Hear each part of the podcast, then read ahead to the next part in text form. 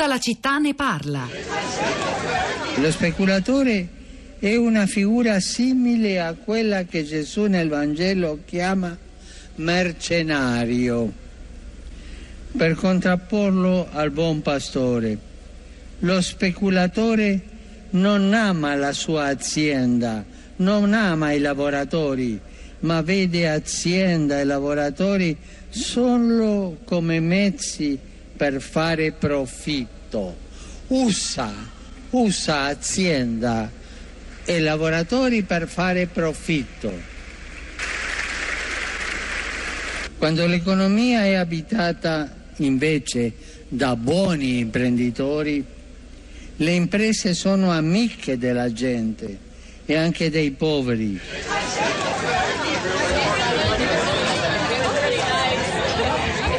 Ed eccole dunque le parole che hanno fatto molto riflettere, pronunciate proprio all'Ilva, non di Taranto ma di Genova, da Papa Francesco cinque giorni fa, che parlano di un lavoro basato su dignità, imprese amiche dei poveri, ad alcuni appaiono come utopie, ad altri no, insomma il dibattito si è aperto, devo dire sono arrivati durante queste giornate anche a prima pagina, attraverso i vostri messaggi, riflessioni e reazioni a questa altra idea di lavoro. Poi per quanto riguarda il tema che abbiamo provato ad affrontare noi oggi, avete sentito dal giornale radio gli ultimi aggiornamenti, ma insomma la riunione tra governo e parti sindacali è ancora in corso, quindi è davvero prematuro dare, dare un giudizio sul suo esito, anzi l'esito non c'è ancora. Nel frattempo io dico che molti sms e whatsapp che non ho letto eh, li abbiamo pubblicati su, eh, sul sito di, di Radio 3. Rosa Polacco, Social Network. Pietro, buongiorno, buongiorno a tutti. I social network eh, questa mattina sono, d'altra parte, essendo la questione Ilva molto complessa e piena di punti di vista, anche i commenti non possono che, che riflettere questa, questa, varietà. Sul profilo Facebook della città di Radio 3, ehm, per esempio, ci sono Nino e Carlo, tra i primi sono intervenuti questa mattina. Nino dice un'avvertenza infinita per l'incapacità delle politiche economiche arroccate sul teorema privilegiato dell'occupazione, eredità della rivoluzione industriale con il modello fordista. Il pesante ritardo al rinnovamento ha reso complici le imprese, i sindacati e anche i lavoratori. Di lavoro non si può morire e le disgrazie non possono essere contemplate nelle previsioni di un'economia cinica. Vivo a Salerno e come scrissi qui alla città, le fonderie Pisano hanno penetrato ogni vincolo ambientale e giuridico imposto, svincolandosi con la compiacenza della politica amministrativa, inquinando vistosamente aria, fiumi, falde come se niente gli fosse dovuto per la sua attività industriale, che tra l'altro grava a ridosso della città. Come a Taranto, anche qui ci si ammala e si muore. Carlo si sposta, sposta l'attenzione su una questione finanziaria. Dice al gruppo Marcegaglia sono stati concessi finanziamenti senza le dovute coperture patrimoniali e personali, crediti in sofferenza che non saranno probabilmente mai recuperati. Lo Stato sta finanziando l'operazione Salva Banche mettendoci circa 7 miliardi di euro. In un paese serio la signora Marcegaglia non potrebbe partecipare a un bando pubblico prima di aver ripianato il suo debito con le banche, in particolare con eh, Montepaschi che non è una questione fra privati, visto l'intervento pubblico. Vale sempre l'antica formula profitti privati e perdite pubbliche. Il Medioevo italiano non morirà mai. Cristina, buongiorno e benvenuta da Conselve, siamo in provincia di Padova. A lei. Sì. Beh, vi ringrazio molto, siete gli unici che si occupano di questi problemi da anni. Vi ho rotto le scatole per qualche volta, mi avete ospitato perché siete troppo gentili. Eh, troppo buona, Cristina. Dire... Non siamo proprio gli unici, c'è anche qualcun altro. Va. Mm, insomma, pochino si tratta questo argomento. Io, io parlo, della, parlo, della, mia esperienza personale, poi vorrei concludere con una questione che mi sta molto a cuore, sta a cuore agli restauratori italiani Dunque io festeggerò il prossimo 7 luglio, diciamo così, sette anni di disoccupazione, sei anni senza alcun ammortizzatore sociale, compresi gli assegni familiari che sono collegati a un reddito. Vergognoso, vergognoso che i figli dei disoccupati non siano neanche cittadini italiani. Mi permetto di dire una cosa, è dal 2001 che va avanti un, dei, un bando dei restauratori, cioè eh, lo Stato italiano si è reso conto che è giusto avere una qualifica, anche se, se si ha semplicemente un'esperienza di lavoro magari ultraventennale.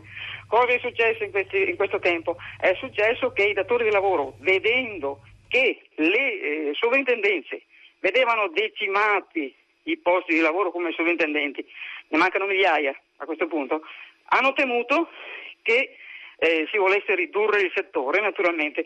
Spesso la documentazione necessaria, vi parlo di 700 pagine di, di, di bando scritto in questo tempo, nell'arco di, un, di 15 giorni, un lavoro spaventoso fatto grazie all'aiuto di altri. Ecco, ehm, e cosa è successo?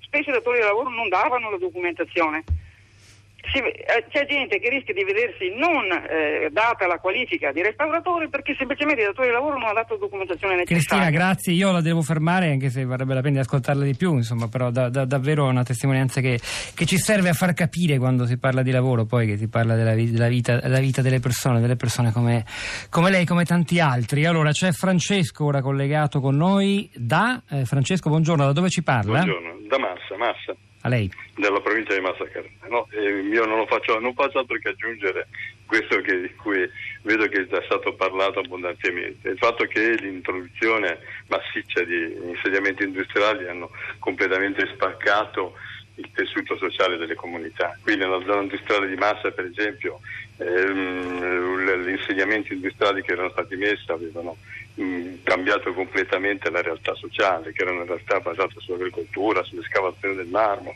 sulla, mh, sulla parte turistica. Sono arrivati, hanno fatto di tutto e di più, hanno rotto, ripeto, la, la, il tessuto sociale perché hanno distolto le forze, le astensioni dalle altre tipi di attività, hanno lasciato dietro e sono lasciati un deserto. Io non so se qualcuno di voi ricorda ancora quello che successe nell'85-86 sulla Montedison, sulla quell'esplosione che avvenne qui nella zona Montedison. Da, e qui ci fu poi la grossa contrapposizione tra lavoro, per cui operai, e cittadinanza. Il lavoro e la salute. Ed è una di quelle cose che di cui vedo che c'è Sì, è un grande dilemma. Taranto, dicevo, è il luogo forse più emblematico. Io ricordo ancora che noi ne parleremo, ne parleremo nei prossimi giorni. Saremo alla eh, dodicesima edizione del Festival dell'Economia di Trento a partire da domattina alle 10, poi nel pomeriggio di venerdì, nella mattina di sabato, nel pomeriggio di sabato e infine nella mattina di domenica con tanti, tanti ospiti che ragioneranno proprio di, di queste due cose, come devono stare insieme l'economia e la salute e l'uguaglianza dei diritti nel mondo del futuro. Dalla stessa area da cui ci parlava Francesco, credo proprio da Carrara ci parla ora Matteo e invece no perché questa era la sua linea che è caduta quindi torniamo in social network Rosa Polacco. Torno su Facebook eh, Dino dice oggi si inizia a vedere il difficile con un'ILVA aperta gestita dai nuovi privati i posti di lavoro persi saranno non meno di 6.000 con un'ILVA chiusa sarebbero più del doppio. L'ho detto lo ripeto la gestione dell'ILVA è la più complessa partita industriale del dopoguerra. Complessa perché si è arrivati a un punto in cui qualsiasi scelta porterà, porterà qualcuno a perdere o si perde salute o si perde in lavoro. Proviamolo Matteo da Carrara, buongiorno, ora c'è. Buongiorno, buongiorno. Davvero in breve se può. Brevissimo, io mi domando come sia ancora possibile, cioè questo, mh, questa bilancia tra la, la, salute, il benessere di tutti e eh, il, il giustissimo diritto al lavoro degli operai. Però quello che mi domando è, tutte le volte i governi si ritrovano a mettere toppe a situazioni di emergenza che spesso sono create dagli stessi industriali, foraggiando industriali stessi.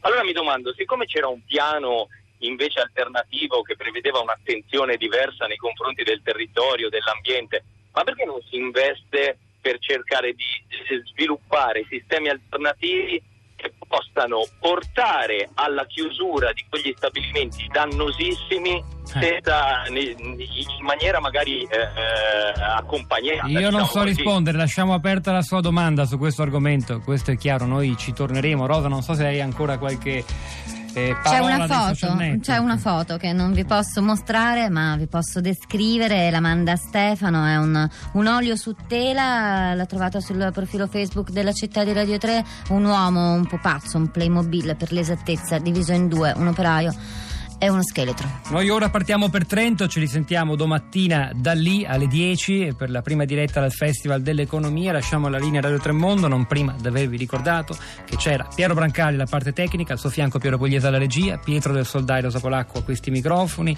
che la nostra curatrice Cristiana Castellotti, Cristina Falocci, Florinda Fiamma e Sara Sanzi che ci ha aiutato stamani vi salutano, ci risentiamo a domani.